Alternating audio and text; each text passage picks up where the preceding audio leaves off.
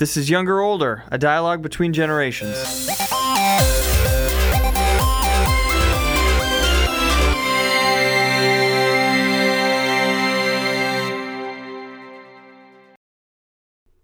Welcome to Younger and Older with Jason and Dave. Only Jason's not here. He is somewhere right now working on the grounds of Silver Birch Ranch, and this program is brought to you from Relate365.com in White Lake, Wisconsin, a division of Silver Birch Ranch and the Nicolet Bible Institute. Taking uh, Jason's spot today is going to be Nate. And Nate is a, a man that works here at Silver Birch Ranch. He's our um, chief mechanic. What is your title, actually? I believe it's transportation director. That's right, transportation director, because we transport like everybody everywhere and even on our grounds as we do things. So he makes sure that all the things that are moving stay moving. And uh, Nate, not too long ago, you came to me and told me uh, that you were diagnosed with cancer.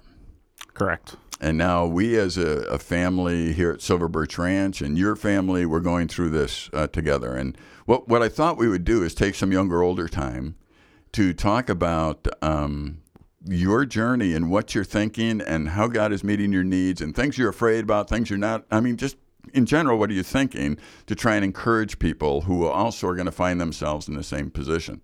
First of all, tell us a little bit about yourself, your age your marital status, your children, I mean, that kind of stuff. Tell us who you are a little bit so we can understand uh, the background. Okay.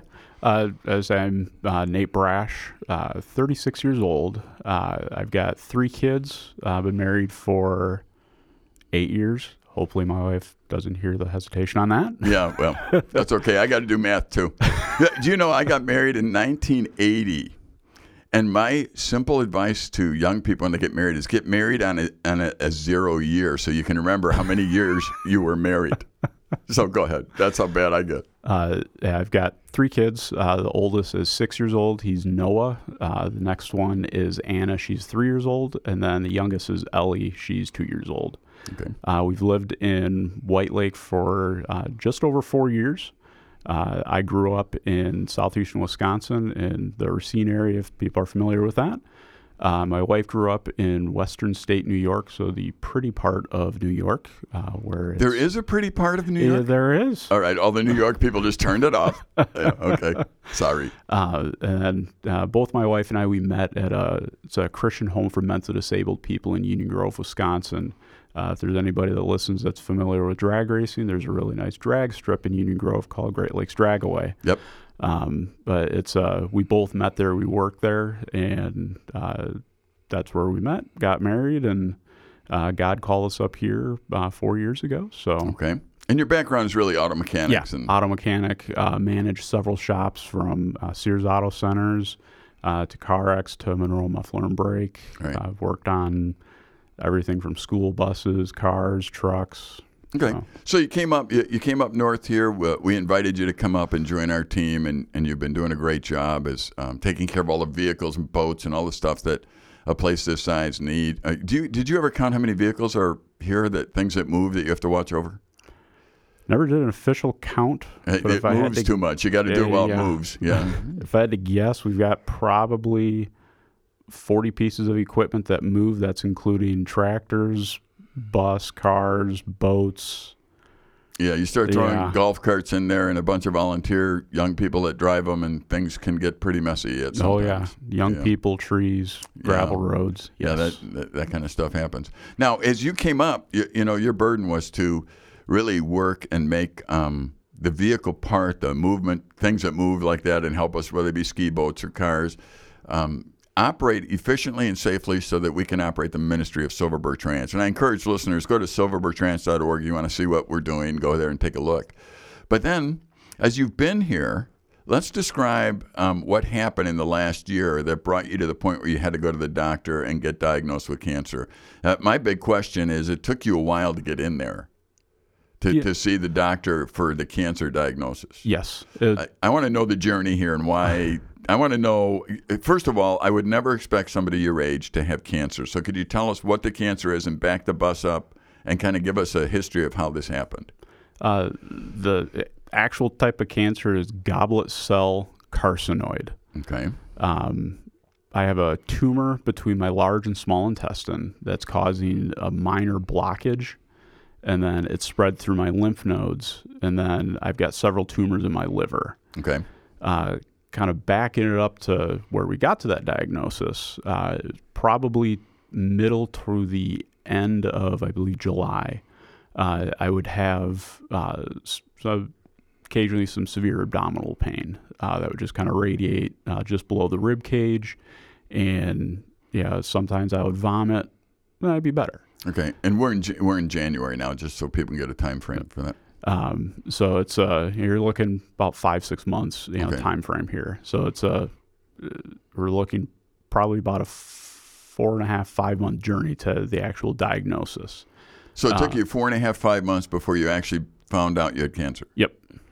And your stomach's bothering you, and what do you think it is? It when I first went in, the uh, the doctor thought that it was you know probably ulcers. Okay. Uh, that was in July. So I went to the ER because it was I was threw up probably four times. My wife like was told me if you throw up another time, we're going to the ER. There well, you go. Good guess idea. Guess what? I threw up again, and uh, we're going to the ER. So uh, the doctor you know, looked at me, uh, kind of palpated my belly, just kind of where it was hurting. Uh, he kind of figured it was probably ulcers. Uh, okay. Prescribed me some medication for you know ulcers, and he said you know we could do a CT scan. If we do it today, it's probably going to be you know three and a half four hours before we can get you in for it. Um, we decided not to get the CT scan uh, just because doctors like it's one of the things we can do just to rule out right. whatever. And at the time, you know, my wife and I we had a babysitter at the house, and we just figured oh, we'll get home. I started to feel a lot better. I kind of changed my diet a little bit, and all was fine for you know a while. And then uh, towards probably just as fall was starting, started to get some of the same symptoms coming back. And I kind of thought, well, I wonder if it's diet related, uh, right? Because it would right. kind of coincide with me, you know, having dairy. Right. So I, you know, started cutting some stuff out. I'd get a little bit of improvement, but it was never anything that lasted. Yeah. And then you know, I wound up going back to the ER uh, towards you know late fall, uh, just before winter, and uh, you know, I was treated for it went in because I hadn't had a bowel movement in about three and a half days, which you know, sure. Ask my wife, that's very unregular for yeah. me. Yeah. And uh, so they treated me for constipation. The when they palpated my belly, it was you know very fitting for that. Uh, they palpated right where the tumor was, which I had a little pain there, and then also uh, top part of my abdomen, which I guess the doctor said that's very accurate for a you know constipation. Right. Uh, my blood work, you know, would always come back fine. With the only thing that would ever show up odd was uh, the liver enzymes were always slightly elevated, but nothing that ever concerned anybody. Right. And my liver enzymes have always been elevated. Okay. Uh, for probably the last seven years. Okay. Um, so after I was treated for constipation, I finally got stuff moving. Well, about three, four days later, had the same symptoms come back. Wow. And uh, so I went back to the ER because I'm like, well, I've got the same symptoms going here. It's probably not constipation because I've got more fiber going through me than I know what to do with. Right. So that's when the, they decided to do a CT scan. Uh, after they got the CT scan done, uh, the doctor came into the room and says, "Well, you've got some stuff looking very concerning for cancer." Uh, that wasn't the official, you know, diagnosis. Right. Um, a few days later, after that, it was on a Sunday when I was in the ER, and that following week on Tuesday is when I talked to a surgeon, and he's like, "We don't." officially know it's cancer, but I'm 100% certain it's cancer just because of yeah. how it's spread. Right. So, wow. uh, yeah, the diagnosis, kind of the unofficial diagnosis came. Um, uh, it would be the I believe the first week of December. Wow. So you you being a typical male, it, it went away. So you felt like everything's good. No, of course. Yeah. And I might uh, say at my age, um, I have learned that I need to listen to my wife a little bit more when she tells me I need to go to the doctor because I'm always thinking, well, we'll wait till tomorrow and see how I feel and uh, you put some some things off, and you could be in trouble. Um, but here in this case, I don't think anybody at your age is thinking the cancer that you have. Is the cancer that you have? Is it? Is it a normal? Uh, boy, nothing is normal about any cancer, I imagine. but is it a common cancer? Uh, according to the doctor, it's not very common. Uh, it's uh, it's goblet cell carcinoid, uh, which I believe it's a NET cancer, which is a neuroendocrine tumor, is what it is. And uh, according to the um, the doctor, he said it's they see about one every five years is what he sees. Okay. So it's not common. The treatment for it is very similar to colon cancer. Okay. And but but it's not considered colon cancer. No. Well, now when you first found this out, let let's take you back to the moment where um, it was more you didn't know, but the doctor said they think it's cancer. All right, or it could be cancer. Take me back to um, you and your wife as you talked about it. What was what was going through your head at that moment? Well, at the time I was in the ER, it was just me there because it's I figured I'll just go back to the ER and Okay. you know figure out what it is. Uh, we didn't really want to find a babysitter, so yeah, I had to call my wife after I got that to let her know you know what it was. You know, when I initially got it, it's yeah, you're shocked because it. You know, I'm 36 years old. One of those things you don't really want to hear. Right. But yeah, I didn't break down or anything. It's kind of one of those. It, it took a little bit to you know to sink in. Yeah. Uh, Jenna, uh, Jenna is my wife. Um, you know, and I called her. You know, she she broke down and you know started crying because what you know what wife wants to hear that their you know husband has cancer. Exactly. Yeah. Um, so it's you know another staff member from camp you know, immediately went watched the kids, and then you know Jenna drove into town and uh, we met, got some coffee, and you know just kind of talked and uh, just kind of worked through the initial shock. And yeah, it's uh, it was Yeah. more of just trying to ease Jenna's heart. Yeah, and that's kind of hard because you don't know what you're talking about No. at this point. And you know, here's what's interesting: you're you're put in a situation where there's a tremendous amount of unknown, Mm-hmm. but there's enough known to say, "Uh oh, we got to work on something," but you're not sure what it is yet. Mm-hmm. You know, I, I would suggest that everybody that's listening is in that position, whether they want to acknowledge it or not. You don't know what tomorrow brings. Nope. and and yet that is why it is so important as i've talked to you one of the things that i appreciate is the fact that not only do you know god but you're you're looking at god right now as the only stable force in your life. I mean obviously it's not going to be your health it's not going to be your house it's not going to be your job here. It's not it's not going to be all the other stuff in life that you you have that's going to be stable. It's only going to be your relationship with god. Uh, we've got to take a break here in a little bit, but I want our, our listeners to think in your your your own life. If you're listening to this in your own life right now, if all of the things in life that you live for are taken away in a moment, or you're told that they're going to be taken away, do you still have hope? Because if you don't, you need to be able to talk to somebody like Nate or somebody else that does so that you can understand why it is that they're not falling apart in the middle of bad news and crises in their life that are happening. Rather, it's actually drawing them closer to each other and closer to God in the process. In a very strange way, there's some good happening through the whole process. And uh, we're going to talk about that in the second half. This is Younger Older, brought to you by Relate365.com.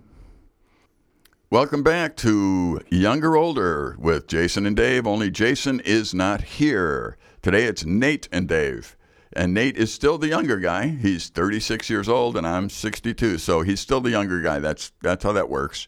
And uh, we're having a discussion because um, this month in particular, I have gotten some really interesting news, not only from Nate, but we have a cousin who was um, my age who got diagnosed with stage four lung cancer, and they found it actually in the back of her eye. That was the telltale telltale sign for the other cancer, and it was so now they're treating. I, I have no idea Nate, how that works, But it was an eye doctor or somebody that figured it out that there was cancer elsewhere because of what was happening with the eye, and it ended up being lung cancer, but it's already spread and and um, that kind of thing. I also had a nephew this month, within the last month, who is uh, 30, I don't know, five, your age, um, have a heart attack. And this this man, this young man, is in tremendous shape. Um, works out all the time. A former football player, and and it, one night went to bed and and he had an electrical problem. His heart stopped, and um, he's he's working through it. It just the other day he went back to work for the first time, and it's amazing that he's even alive. And I and I sat there, and with my brother, who is obviously his father-in-law, and my niece, who's her, his husband, his wife, and you know you hear the questions like, "What am I going to do if he doesn't make it?" I mean, it, those are valid questions Yep. that somebody is going to ask when when things seem to go wrong. Um, I'd like to just put things in perspective, if I can, Nate. And you correct me if you think I'm wrong here, but I, everybody that lives in this life, the Bible tells us that our lives are like a vapor. Everybody's life is like a vapor. Correct. 100 years from now, nobody we see right now will be here. At least we hope nobody. Yeah, yeah. Well, the, the, you, you shouldn't be living that long if you're listening right now. But nobody will be on Earth. Mm-hmm. So we're actually all going to be dead a whole lot longer than we're alive. All of us. To not think about that is foolishness.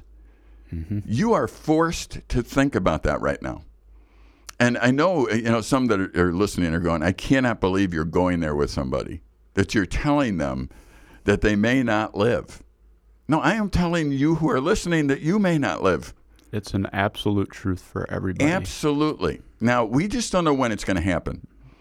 Um, here, I want to share just a, an idea with you, and might help you, might not. But I've so often been thankful to God that I don't have His job. Now, that sounds really stupid, I know, but you know, since everybody in this world is going to die somehow, everyone, He has to choose how and when. That's the part I don't want. I I can't imagine that. But in the process of it, here's God's genius. In the process of it, if we're His children, He will guide us, He will protect us, He will give us the strength to go through it. It will be an extraordinary strength that nobody else can understand. It'll be beyond understanding of most people because God is giving it to you.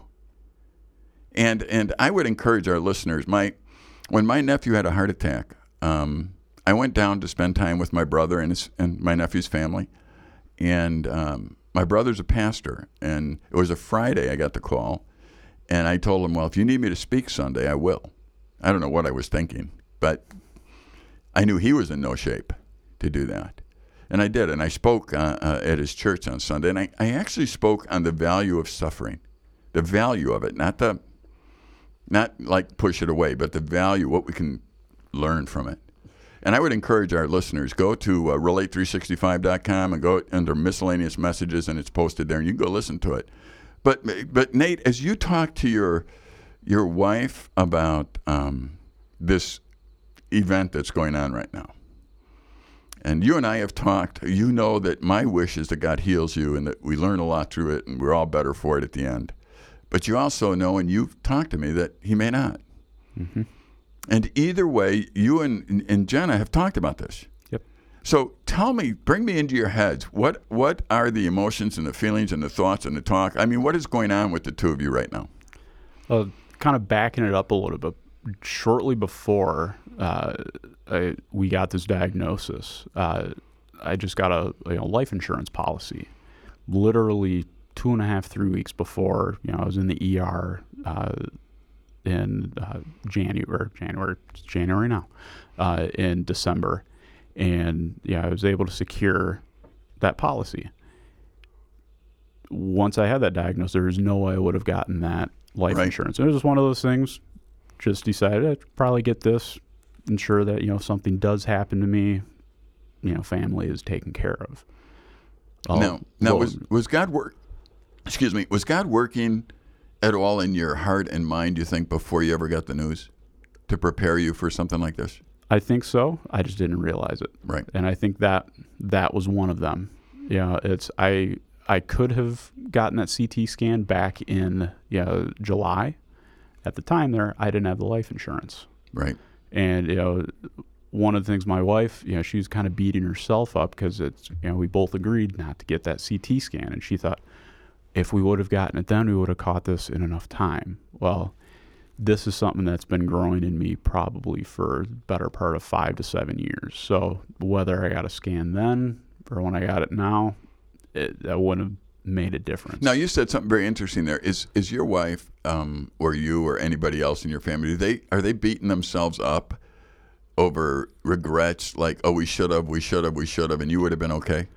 Uh, initially, my wife was until she heard, you know she asked the doctor if we would have gotten the CT scan done in July, would this have made a difference? The doctor said absolutely not, and then that put her mind at ease. Yeah. That was the only time, and you know, I, then I told Jenna, you know, even before that, you know, th- for it to be spread like this is, my limited knowledge of medical stuff, it's a, it's got to be a very aggressive form of cancer to spread that quickly, Yeah. and it's and there would have been a lot more other symptoms that would have presented itself if it was that aggressive. Yeah, and hindsight really is twenty twenty on a lot of things. I mean, if somebody got in a car accident, they could say, "Well, if I knew I was going to get in a car accident, I could have gone the other lane." You know, what I mean, mm-hmm. Like, obviously that's true. But what happens is, for some reason, we beat ourselves up mm-hmm. all the time. There are people that when they get the diagnosis of cancer, regardless, they they become angry and bitter at God. Are are you? Have you done that? Not once. You know, both Jen and I, we realized very early on, once we get past the shock, you know, we never, you know, threw our fists up in the air. God, why did you give this to us? You know, why, why did you do this? Why It do you think that is? Why do you think that some people would get angry with God, and why didn't you? it's uh, our faith in God. We know that God is the the sole provider for everything. Okay. You know, he can choose to heal me. He can choose to give me cancer. He can choose whatever he wants to do with me because, you know, th- my life is not my own. Now, see, what's interesting there, Nate, is you say that, and as an old evangelical, grew up in the church and all that kind of stuff. I agree with you, but I'm not going through what you're going through. Mm-hmm. So you always kind of wonder. You know what I mean? It's like, it's kind of like I, I've told people if if I had a million dollars, here's what I would do with it. I would you know give it away and do that. And then one day when I was praying, I said, God, don't give me a million dollars. The only reason I can be so confident is because I am sure I'm not going to get it. So I can be really, really cocky and, and good in this sense because I can say I would give it all away. And I'm thinking in the back of my head, you'll never see a million dollars. So you can be so generous with what you don't have. Mm-hmm. And I think that there are Christians that could surround you right now that can be extremely generous with their uh, theology and them talking and trying to say, oh, yeah. And they have not gone through and, and have never gone through what you're going through. And it's easy to say trust in God to somebody who is not sick at this moment. Mm-hmm. So you are sick. Yep. And you're saying the same thing trust in God. This didn't happen by accident. That's my point. You, you have spent time in the Bible, you've spent time being taught, you have spent time loving God, loving your wife. I mean, you've spent time doing that. So this isn't a, you know, my, my little saying, see if you agree with this. If you're disappointed with God, you don't know Him. Mm-hmm. Correct. So the, the Yeah. issue is to get to know Him. Mhm. If you're angry with God, you don't know Him. See, I would say that too. So Mm-hmm. the, the key keeps going back to getting to know God. So before you're in a crisis, before, and I promise everyone will be in a crisis. Before you're in a crisis, that's the time to get to know God. Correct? Correct. So now you have you have had coffee with your wife. You've talked about possibilities, and then the day came when the possibilities turned into reality. W- what was the discussion like at that point? What do we do? Okay, and you know it's uh, at that point we didn't know okay what's what does a prognosis look like you know what you know, what does everything look like uh, the initial appointment with the you know surgeon you know I asked what's the prognosis on this and uh, he said well untreated probably five to six months uh, treated maybe five years. Okay. But those are all statistics, and a lot of those uh, statistics are five, six years old. And anybody that's familiar with the medical field, so much stuff has changed. Regardless of you know what the statistics are, you know it's good friend of you know both Dave and I. You know he was diagnosed with cancer nine years ago, and he was told he had five months to live. He's still alive. Nine And years it- later, yeah, and and, he works full time, and he does a great job. He owns his Yeah. own business, and he's a he's a man of God. And it's fun to talk to him. Mm-hmm. And it's if that's me, awesome, praise God. Yeah. If not, awesome, praise God. Because whether I live or die, th- my journey is going to affect somebody in a positive way. You Yeah, know, the I've had so many people, you know, that follow both Jenna and I on Facebook, just how transparent we are and what we're feeling. That just it, we love reading your stuff because you're so it's it's encouraging. is it wrong for you to to um, feel bad? No, No, that's just honesty. Yep. Yeah. You know, one of the the first things I say to a young man if I'm mentoring him and their, let's say their dad dies or something, one of the first things I say to him is, "Boy, that stinks." mm-hmm. And I had a guy look at me once and go, "Remind me not to come to you for consolation." but I'm, I'm, yeah, I didn't say that I'm happy or anything else. I said that stinks. Mm-hmm. You see, part of the the rough part of life is this separation thing that that takes place. My mom, before she died, she had uh, told me often that she was praying that Jesus would return while she's alive, because this leaving one person at a time, in her own humor, was killing her. You know, what I mean, it was like, yeah, okay, mom, I get it, but she she had a point. You know, it's like you know what this. I, I've told young people um, so often, if you're going to love somebody, you're going to be in pain. There is no possible way for you to love and not be in pain. And someone in your position right now, Nate, I would encourage you to enjoy the pain of love. I mean, that's what I would encourage you to do. Because there's a pain of isolation that people have who put a wall up between them and others and God. There's a pain of anger that people put up, you know, a wall. What I want to encourage you to do is the the months and years that you have left, I, and it could be 20 years, but to make sure that you allow yourself to love those around you and love God and let your light shine before men so that they can see God and how He works. And I think you are. And I want to encourage our listeners. You come back and listen to Younger Older, and we'll get it going uh, again in the next program. Uh, this is Dave for Nate at Relate365.com. Have a question or comment for the younger older team? Email us at info at relate365.com. Or if you're looking for more information and want to see our resources, check out relate365.com.